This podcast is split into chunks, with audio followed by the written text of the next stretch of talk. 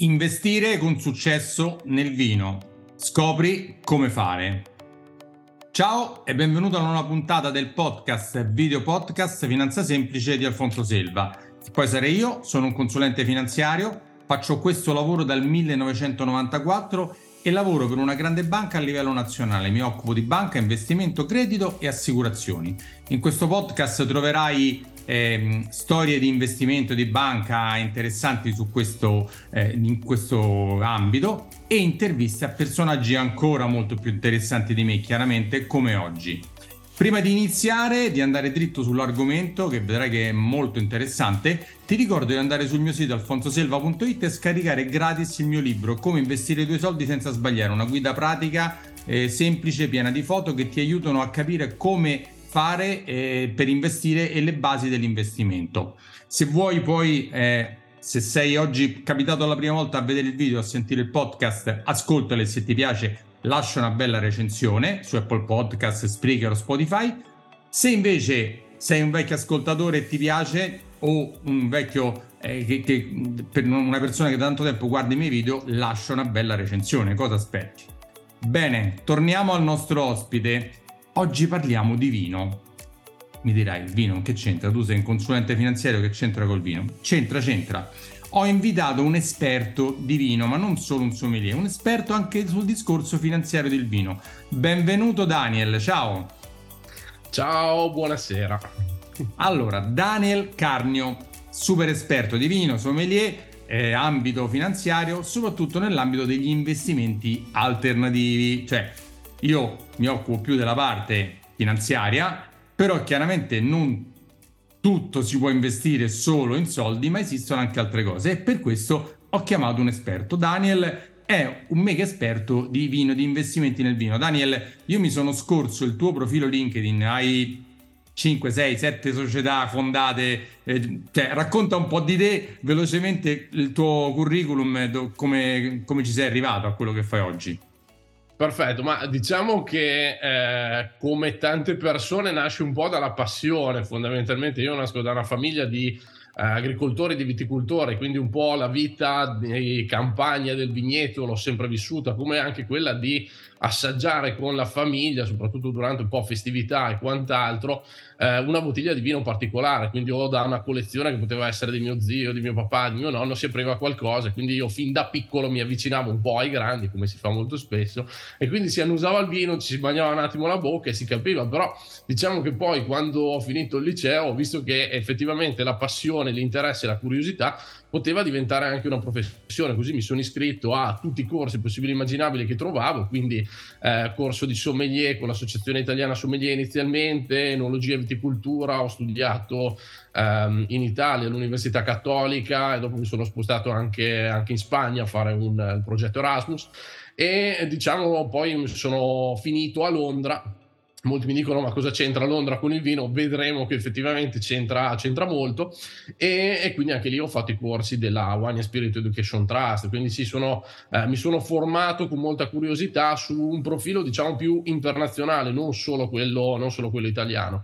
Da lì ho passato una carriera molto poliedrica che va dalla produzione, quindi lavorando come enologo in una delle migliori cantine in Italia, per poi fare della commercializzazione internazionale di vino, quindi lavorare sull'export, sommelierie, quindi sommelier in ristorante stellato sia in Italia che all'estero e poi finito un po' casualmente, se vogliamo, a fare l'analista di portfolio da investimento nel 2014 nel 2015 ho fondato la mia prima società, nel 2018 la seconda, adesso è da parecchi anni che lavoro nel settore, seguo parecchi investitori da più piccoli a più grossi, quindi con centinaia se non milioni di euro investiti appunto nel vino, quindi con collezioni molto molto importanti fondamentalmente. Oh. Quindi diciamo che da avvinazzato con la scusa di fa l'assaggiatore e dire lo valuto, eh, hai trovato la scusa per bere gratuitamente, e be- avere la scusa per berlo e in più guadagnarci pure perché poi ci guadagni dal suo lavoro alla fine. Diciamo, diciamo, che la cosa, la cosa, interessante è stato che da fare l'assaggiatore, se vogliamo, di vini normali, sono passato ad assaggiare grandi vini, quelli di lusso fondamentalmente. Quindi mi sono specializzato in quelle che sono le bottiglie più inimmaginabili, di cui si sente parlare molte volte nei, nei film, che ne so, mi viene in mente James Bond che eh, si beve Chateau Angelus in una scena e, ehm, e, queste qui sono le bottiglie che tratto quotidianamente fondamentalmente quindi ovviamente come dico ai miei clienti sa da fa qualcuno le deve assaggiare in questo caso tocca, tocca a me quindi loro si affidano a me appunto per poi andare a sviluppare quello che è quello che vedremo l'investimento proprio che brutto lavoro ti tocca assaggiare grandi vini ti fai pagare e non li paghi neanche questi vini quando li assaggi, mannaggia la miseria. Vabbè, Daniel, che devi fare? Eh, qualcuno lo deve pur fare, come hai detto giustamente. Esattamente. Che cosa significa esattamente investire nel vino? Perché, sai, io non sono un esperto, io l'assaggio, lo bevo, sì, mi piace, ma assolutamente non sono esperto. E men che meno esperto da dire a qualcuno investi in questo vino, compra questo, cioè... Quindi, quello che vorrei sapere da te, che vuol dire investire nel vino e quali sono i vantaggi di investire nel vino? Diciamo che eh, l'investimento nel vino fondamentalmente nasce un po' dal collezionismo, quindi che cosa vuol dire? Quando uno va a investire effettivamente nelle bottiglie di vino, lui compra delle casse di vino che fondamentalmente rappresentano un 1% della produzione globale, ovvero quelli che sono appunto i grandi vini, i grandi nomi. Molti avranno sentito parlare, giusto per citare alcuni italiani più conosciuti, il Sassicaia, l'Ornellaia, il Masseto, i grandi Baroli fondamentalmente che sono quelle bottiglie che poi nel tempo maturano, migliorano le loro caratteristiche, ovviamente tra l'altro si riducono come disponibilità nel mercato perché la gente se le beve effettivamente. Prima o poi qualcuno le beve il destino delle bottiglie, qualsiasi tipo sia la bottiglia, è quella di essere consumata. Quindi diciamo che per una legge semplicissima di domanda e offerta che controlla un po' il mercato, la mia offerta, soprattutto per i vini di un'annata, è limitata a quella che è una produzione naturale, eh, perché io non posso produrre più di quello che faccio già nell'anno nel mio vignetto, altrimenti vado a discapito della qualità, quindi non sarebbe più un grande vino. E quindi man mano che le bottiglie vengono bevute, eh, si riducono in disponibilità e mi sale il prezzo automaticamente.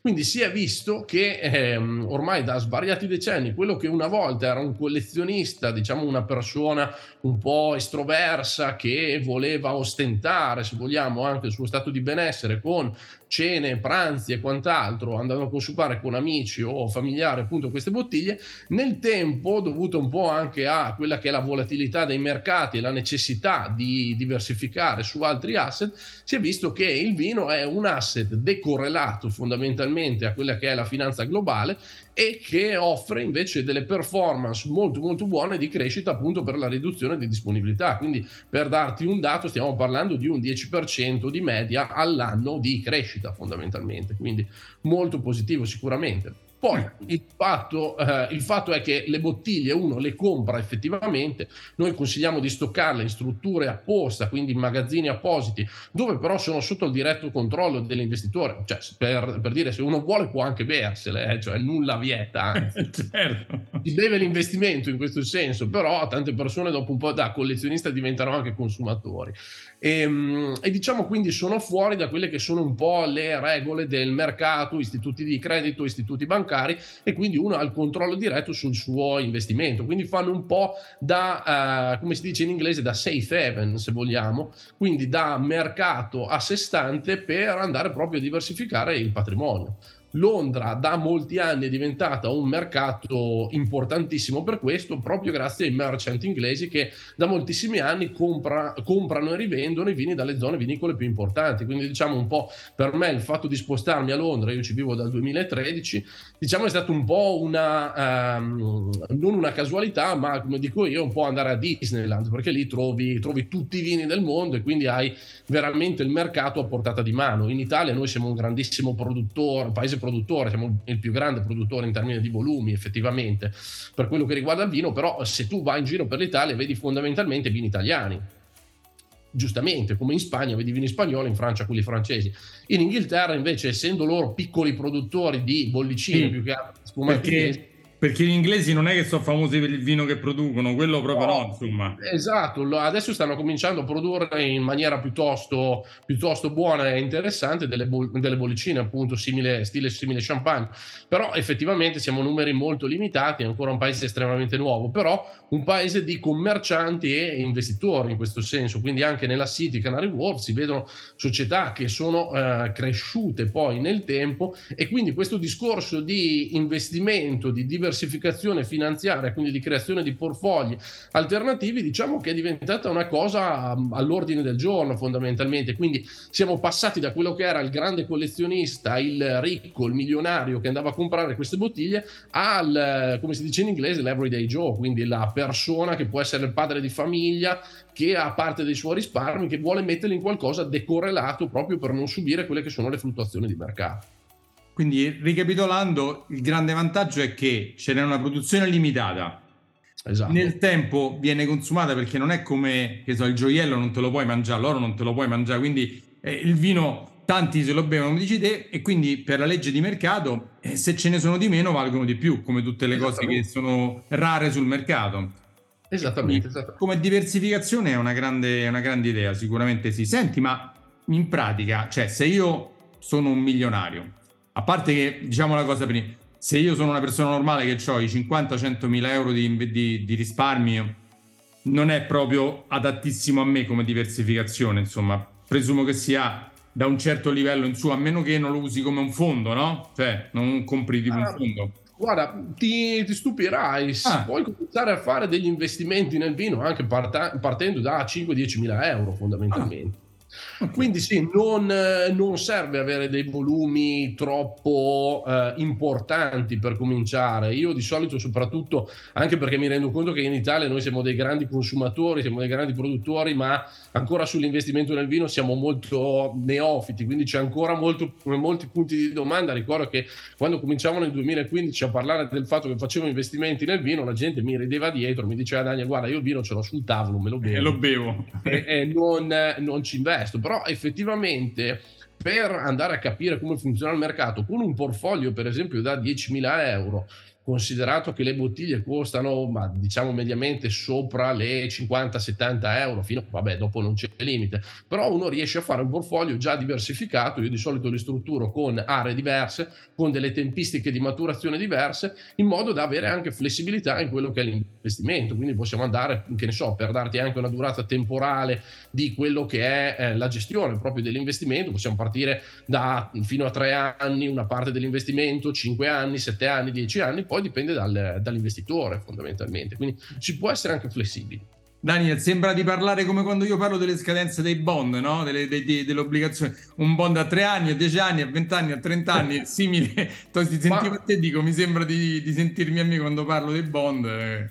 Eh come, come, filosofia è molto simile, come praticità lì, qui le bottiglie puoi anche bertele, quindi ogni tanto diciamo è un po' più divertente eh, da questo punto di vista, però no, molte persone si stupiscono perché poi quando andiamo a parlare dal punto di vista pratico, effettivamente noi possiamo strutturare un portfolio come struttureresti un portfolio di bond oppure di titoli di borsa, invece di avere dei titoli tu hai delle, delle etichette fondamentalmente, delle etichette con delle annate, quindi da lì vai a vedere quelle che sono le performance, quindi ti puoi gestire proprio un portfolio secondo varie tempistiche, secondo anche quelle che sono, diciamo, dei criteri di rischio anche, quindi magari delle cantine che stanno venendo fuori, quindi possono avere delle performance più importanti, ma non sono ancora troppo presenti sul mercato, altri invece che sono i blue chip della situazione, come, eh, come si chiamano, quindi l'equivalente di Apple, Microsoft, eh, Coca-Cola e quant'altro. Senti, ma nella pratica, no? Perché poi io cerco sempre di arrivare alla pratica. Cioè, se io non le voglio avere io, cioè dici, mi, mi le, posso stoccare come dici tu da qualche parte oppure le posso anche prendere come voglio? Oppure c'è tipo anche un fondo di investimento che mi diversifica tra le varie eh, possibilità del vino? Come, come, funziona praticamente? Allora, in maniera, in maniera pratica diciamo che una uh, caratteristica fondamentale per ottenere, se vogliamo, il pieno guadagno o anche qualcosa di più rispetto a quello che poi è il prezzo di mercato delle bottiglie è sempre quello di avere una maturazione perfetta. Ti faccio un, ti faccio un esempio pratico. Mm-hmm. Io ho la mia cassa di Sassicaia, ok, a casa. L'ho comprata nel 2015 che è stato votato miglior vino al mondo, quindi mi ha fatto fatto una performance di crescita fenomenale, vado dal commerciante di turno e dico io ho questa cassa qui, vorrei venderla perché effettivamente ho visto che è salita di prezzo, non ho interesse. La domanda è dove l'hai presa e come l'hai tenuta. Quindi cosa succede? La tracciabilità, cioè vogliono una tracciabilità di capire come... Dove... Assolutamente, perché tu puoi dirmi che l'hai tenuta nella tua cantina a temperatura perfetta, posso anche venire a vederla, però chi mi ha detto che per gli ultimi cinque anni è rimasta lì e non ce l'hai messa ieri? Quindi che cosa consigliamo di fare? Consigliamo di lavorare con dei magaz- magazzini appositi, quindi specializzati proprio allo stoccaggio di bottiglie, specialmente di grandi vini. Quindi diciamo, immaginate come se fosse un po' una cassetta di sicurezza fondamentalmente dove tu vai a stoccare delle bottiglie. In questo caso cosa facciamo? Il cliente investitore non investe in una parte di fondo perché mi piace dargli la sicurezza che lui sia proprietario dell'asset vero e proprio. Quindi io vado a dargli una collezione precisa in base a quello che è il suo volume di investimento. Quindi ti dico, possiamo partire dai nostri 10k, 30, 50, 100, dipende sempre dalle tasche di ognuno ovviamente consideriamo che è un investimento alternativo, quindi sicuramente stiamo parlando di percentuali che ne so, massimo il 20% di quello che è il portfolio di una persona in questo senso come investimento perché è un fattore di diversificazione fondamentalmente. Quindi io cosa vado a fare? Le vado a stoccare nel magazzino, noi lavoriamo direttamente con magazzini un po' in tutta Europa, in UK direttamente, Svizzera, in Francia anche e quindi diamo la possibilità ai nostri investitori di stoccarli in ambienti perfetti dove vengono garantite proprio le condizioni di maturazione fatturazione. Quindi cosa succede? Quando io vado a vedere che la mia cassa ha performato e cresciuta, contatto il mio investitore e gli dico guarda, ti vado a rimettere sul mercato questa cassa e tu vai, sai che vai a prendere il prezzo pieno del mercato fondamentalmente. Quindi diciamo che il fatto di tenerle a casa è un po' una, un collezionismo amatoriale. Quello che facciamo noi invece è strutturarlo proprio nella maniera in cui si ottiene il massimo profitto dal, dall'investimento fatto in questo senso.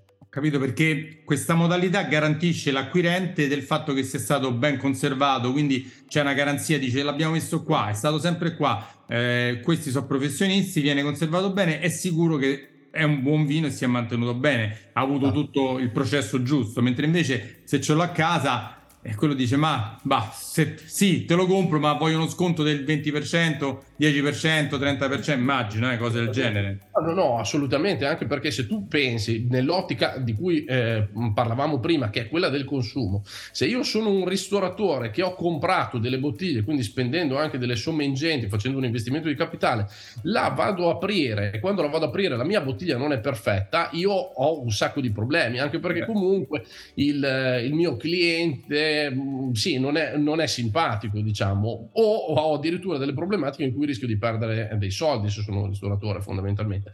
Nel nostro caso cosa succede invece? Il mio investitore è protetto e coperto da, questo, eh, da queste casistiche, quindi lui non ha assolutamente nessun tipo di problema. O risponde la cantina o rispondiamo noi con l'assicurazione, per esempio. Quindi ovviamente essendo bottiglie di un certo valore tutto sempre assicurato. Quindi sì, anche certo. se mi casca per terra non perdono i soldi. Non succede però. tutto può succedere, tutto può succedere. Interrompo il podcast per una bella novità. Da oggi c'è uno sponsor. Anche grazie a te che mi segui, un'importante azienda Bitcoin People ha pensato di sostenere il lavoro del mio podcast. Hai mai pensato a come farti pagare in Bitcoin in azienda? Oggi si può, nel pieno rispetto della normativa fiscale grazie all'aiuto di Bitcoin People. Gli amici di Bitcoin People infatti ti forniscono un gestionale per ricevere pagamenti Bitcoin e per tenere facilmente la contabilità aziendale. Incassi Bitcoin nel tuo wallet in modo semplice. Scarichi l'Excel e mandi al commercialista un report euro Bitcoin completo di tutte le informazioni per il fisco. Se vuoi, puoi anche convertire il pagamento immediatamente in euro, azzerando così la volatilità di Bitcoin e essere sempre tranquillo. Facile e senza burocrazia. Visita il sito bitcoinpeople.it e mettiti in contatto con i ragazzi di Bitcoin People. Senti, domanda fondamentale che a questo punto ti devo fare, ma mediamente un po' mi hai risposto, però, ma quanto rende nella media degli anni? Immagino che ci sia come in borsa, cioè un anno che fa tanto, un anno che fa di meno, un anno... Cioè, com'è una media? Racconta un po' negli ultimi anni com'è andata. Ma diciamo che la media è abbastanza stabile fondamentalmente, poi ci sono sempre i casi eclatanti, parlavo prima Ah, tanto per citarne uno, di un caso nazionale molto conosciuto, il Sassikai appunto 2015, che in un anno mi ha fatto circa il 75% di crescita, quindi fenomenale. Non è la media, la media diciamo andiamo dall'8 al 12%, come dicevo prima, una media del 10%, quindi siamo in doppia cifra, è una bella performance effettivamente. Il dato fondamentale è anche il fatto che comunque stiamo parlando di un asset che eh, non è soggetto a tassazione sulla plusvalenza. Questo che cosa vuol dire? Che quando io vado a incassare fondamentalmente i miei soldi dopo che ho venduto la mia collezione di vino, essendo una vendita occasionale di un bene da collezione, io fondamentalmente non vado a pagare le imposte sulla plusvalenza. Bella questa cosa che hai detto, interessante, molto interessante. Eh, obiettivamente fa molto piacere agli investitori perché in questo caso la performance che hanno se la tengono, se la tengono stretta in pratica, quindi c'è una, eh, un doppio guadagno se vogliamo. La performance che hai detto tra il 7 e il 10% è anche il 12%, ma è mediamente simile a quella delle borse nel lungo termine, chiaramente. Questa è una media. Poi la borsa un anno fa il 30, un anno fa il meno 10, un anno fa il più 5, un anno fa il meno 2. La media negli anni è sempre stata questa, fra il 7 il 10, l'11, ecco, questa è la media. Però sicuramente, come dici te, è completamente alternativa a quello che sono le borse e non c'è la tassazione, come hai detto te. Senti, domanda importante. Io quando eh, faccio un progetto di investimento ai miei clienti gli la, una delle cose su cui batto tantissimo è il lungo termine, cioè se devi investire non puoi pensare che da adesso a tra sei mesi, un anno c'hai chissà quale rendimento, devi avere un'ottica di medio-lungo termine per avere un buon rendimento. Immagino che sia uguale anche per il vino. Diciamo, diciamo di sì, a me piace essere abbastanza flessibile, però Mm, andiamo oltre i tre anni fondamentalmente, 5-7 anni è quello che è un portfolio. La cosa che stupisce molto spesso i miei clienti è la durata infinita di alcune bottiglie. Tanti mi dicono ho comprato una bottiglia di champagne, mi stai dicendo di tenerla 10 anni obiettivamente io ho bevuto dei Dom Perignon del 63, 66, 69, bottiglie buonissime. Quindi anche le bollicine, ma di un certo tipo ovviamente, maturano veramente per decenni. Quindi anche quando parliamo per esempio dei grandi rossi di Bordeaux, se io vado a prendere l'annata 2021 per esempio che è appena uscita a tipo future fondamentalmente nel mercato, quindi in prevendita ancora prima di entrare fisicamente nel mercato, questa qui io la vado a consumare veramente tra una ventina d'anni, anche perché i grandi chateau adesso ti bevi anni 90, primi anni 90 fondamentalmente. Se no fai un infanticidio, come si dice in termine tecnico. Senti, hai nominato una cosa dei future, cioè i future sono, per spiegarlo, io compro adesso sulla base delle previsioni, non ce l'ho ancora, ma compro a un prezzo che gli dico guarda mi sta bene me lo vendi a 10 mi sta bene me lo dai fra 6 mesi un anno vabbè lo, te lo pago a 10 questo è un po' il future però ecco visto sempre per fare delle, delle diciamo del, dei paragoni con la cosa finanziaria esiste proprio una cosa finanziari- finanziarizzata cioè io dico io voglio investire sul vino però non, non mi voglio comprare proprio le bottiglie sì, esiste una cosa che la posso fare finanziariamente tokenizzata, eh, cioè rappresentativa di certificati, cioè mi posso comprare in un'altra modalità? Esiste o solo le bottiglie? Allora, diciamo che eh, uno va eh, a comprarsi normalmente anche solamente le bottiglie in questo senso. Cosa succede? Il discorso dei future che ho fatto nel vino viene tradotto con un termine francese che si chiama imprimeur.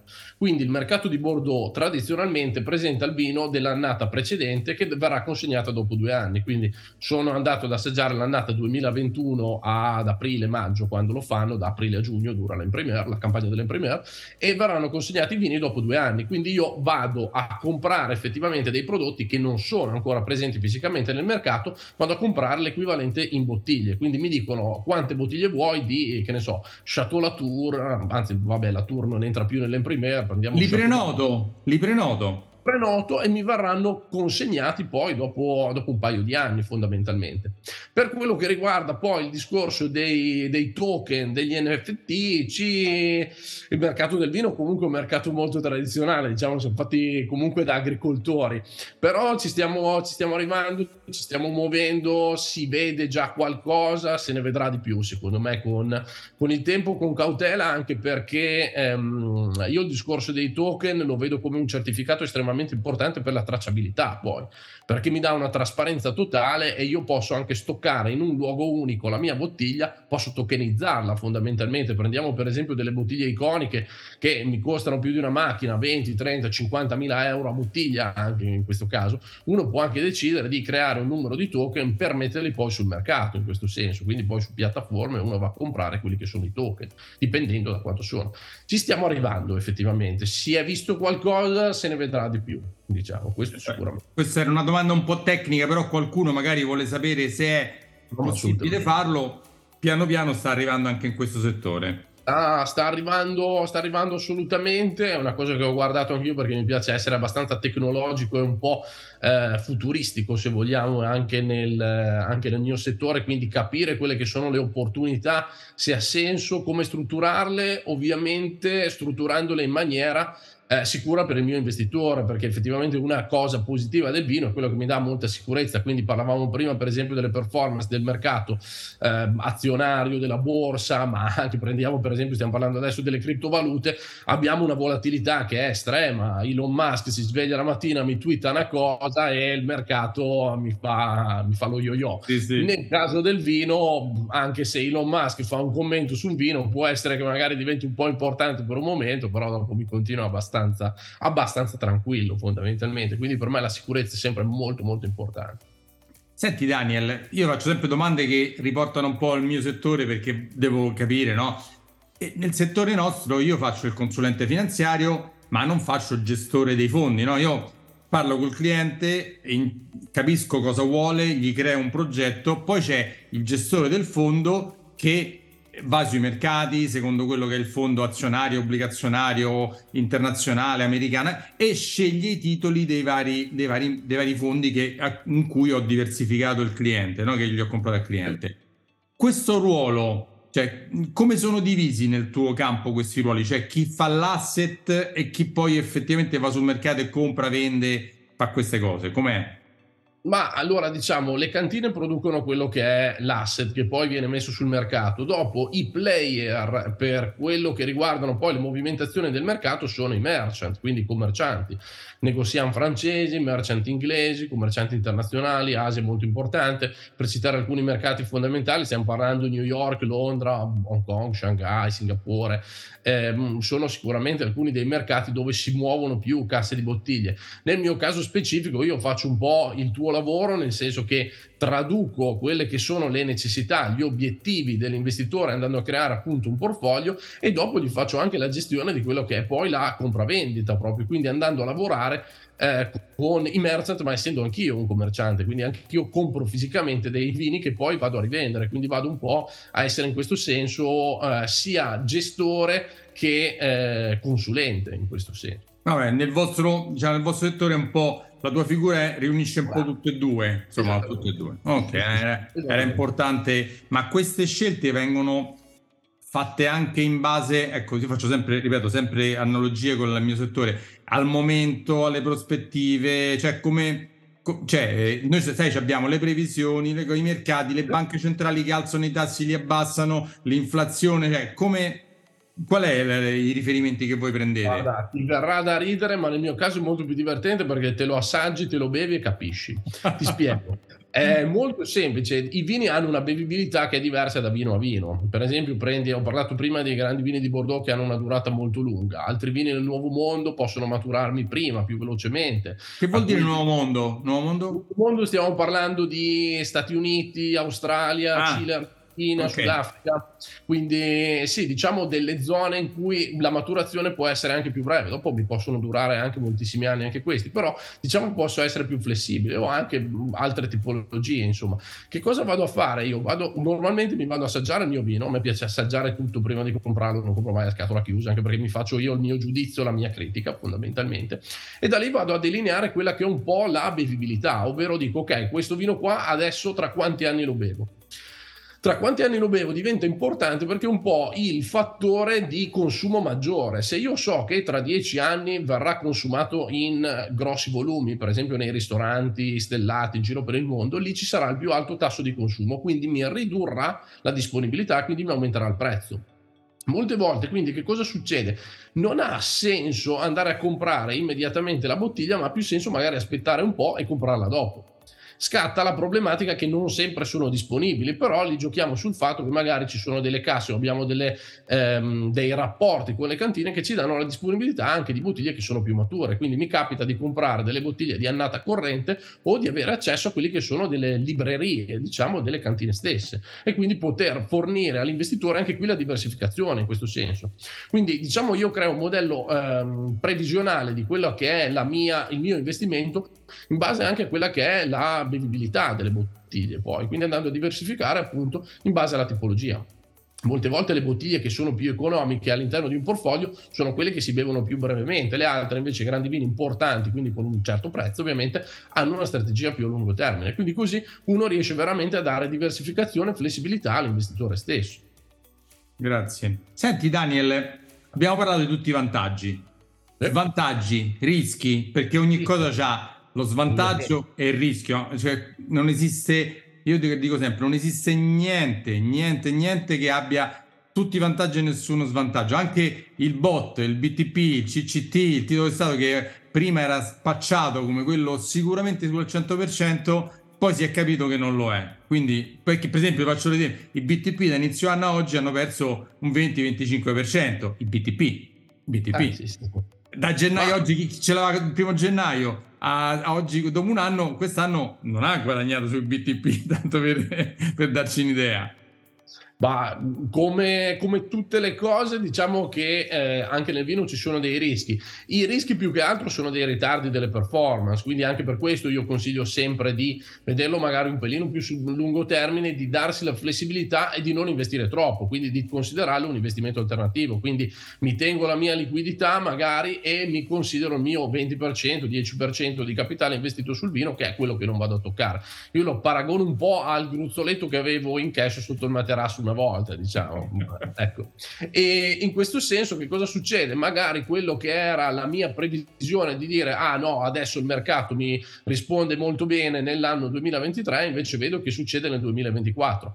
La cosa positiva è che effettivamente queste bottiglie vengono bevute, quindi è solo questione di aspettare fondamentalmente. Però c'è sempre da considerare che se uno ha la necessità, ovviamente deve giocare un po' con quello certo. che sono le quotazioni, quotazioni globali di mercato fondamentalmente.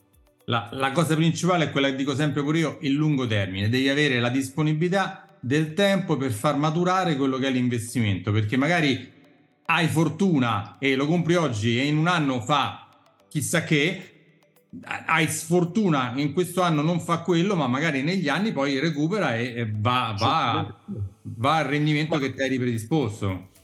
Esattamente, molte volte per esempio sui grandi vini vediamo i primi anni vanno anche negativo, ma non c'è, niente di, non c'è niente di male. Tra l'altro uno perché li compra anche se sa che ci perde? Io ho visto degli investimenti che hanno perso anche con delle grandissime bottiglie anche il 30-40%. Non era un problema perché era talmente tanto una grandissima annata, tutti l'hanno comprata, è sparita dal mercato in neanche 6 ore da quando il mercato è stato aperto, perché alcune volte veramente le bottiglie vanno via così e disponibilità poi non c'è neanche per me che sono, nel, che sono nel settore, che cosa succede? Io le compro perché tanto so che nel tempo mi recupereranno tutto e mi daranno anche una performance invece molto buona. Quindi quella che è una curva iniziale, dopo invece mi farà una curva totalmente positiva in questo senso. Però devo appunto avere una flessibilità in quelle che sono delle tempistiche, devo essere conscio anche di quella che è la situazione.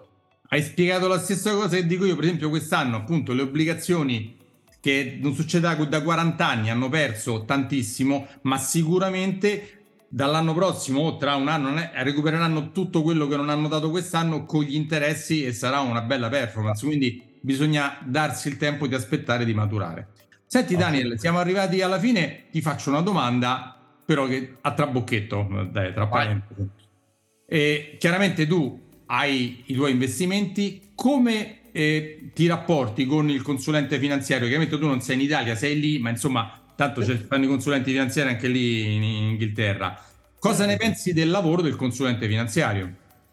Ma per me è una figura che è estremamente utile, anche perché io so il mio, non so di tante altre cose. È bello utilizzarla un po' come, eh, come figura eh, da affiancarmi, o io da affiancare lui in questo senso. Nel senso che io offro qualcosa di diverso che molte volte i consulenti finanziari tradizionali non hanno. Quindi io lavoro tantissimo con consulenti finanziari anche in Italia perché eh, obiettivamente porto questa, questa, novità, tra virgolette, di mercato che è, il, ehm, che è l'investimento nel vino. Però, eh, come dico sempre, bisogna diversificare, quindi è inutile mettere tutte le uova nello stesso paniere.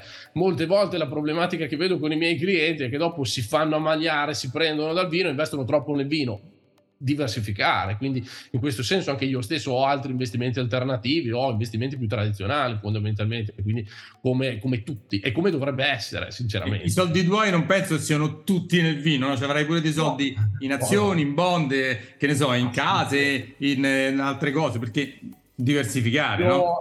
Io diversifico personalmente in startup, anche ho altre società che fanno per esempio investimento nell'arte, quindi ehm, anche lì mi piace usare gli asset tangibili, poi sono un vizioso, mi piace il bello e, e quindi fondamentalmente casco anche su quello, però no, credo moltissimo nel, eh, nell'expertise che hanno delle persone che possano guidare qualcuno in delle cose che sono molto complesse, cioè è bruttissimo immaginarsi tuttologi, quindi avere qualcuno che possa guidare invece professionalmente eh, le persone dandogli dei consigli è estremamente fondamentale, quindi ben venga, anzi.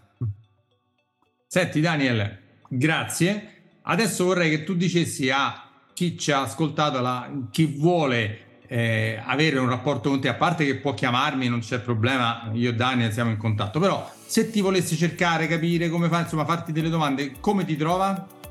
Ma allora io ho il mio sito internet che è danielcarmio.com, quindi possono, possono contattarmi direttamente tramite eh, tramite il mio sito mi trovano anche la mia bella faccia sui social media, quindi Instagram e Facebook, appunto Daniel Carli, mi si vede. Eh, non sono quello cappellone sicuramente. Neanche io, vedi? Siamo fratelli di testa. infatti, infatti. E quindi no, rispondo, rispondo molto tranquillamente, mi fa piacere fare, fare una chiacchierata, anzi ti ringrazio, oggi è stato molto bello perché almeno io vengo fuori un po' dal mio ruolo tradizionale di sommelier, produttore, enologo in in qualcosa di più finanziario, quindi è molto, molto interessante fare questi dibattiti, dibattiti, quindi benvengano anche i paragoni con eh, appunto la, diciamo, il tuo campo. Daniel, grazie veramente e ci sentiamo magari negli anni per se ci sono altri aggiornamenti sui discorsi del vino. Ti saluto, se ti è piaciuto come ti ho detto lascia una bella recensione sul, sul, video su YouTube o sul podcast e ci sentiamo alla prossima. Alfonso Selva, consulente finanziario Roma.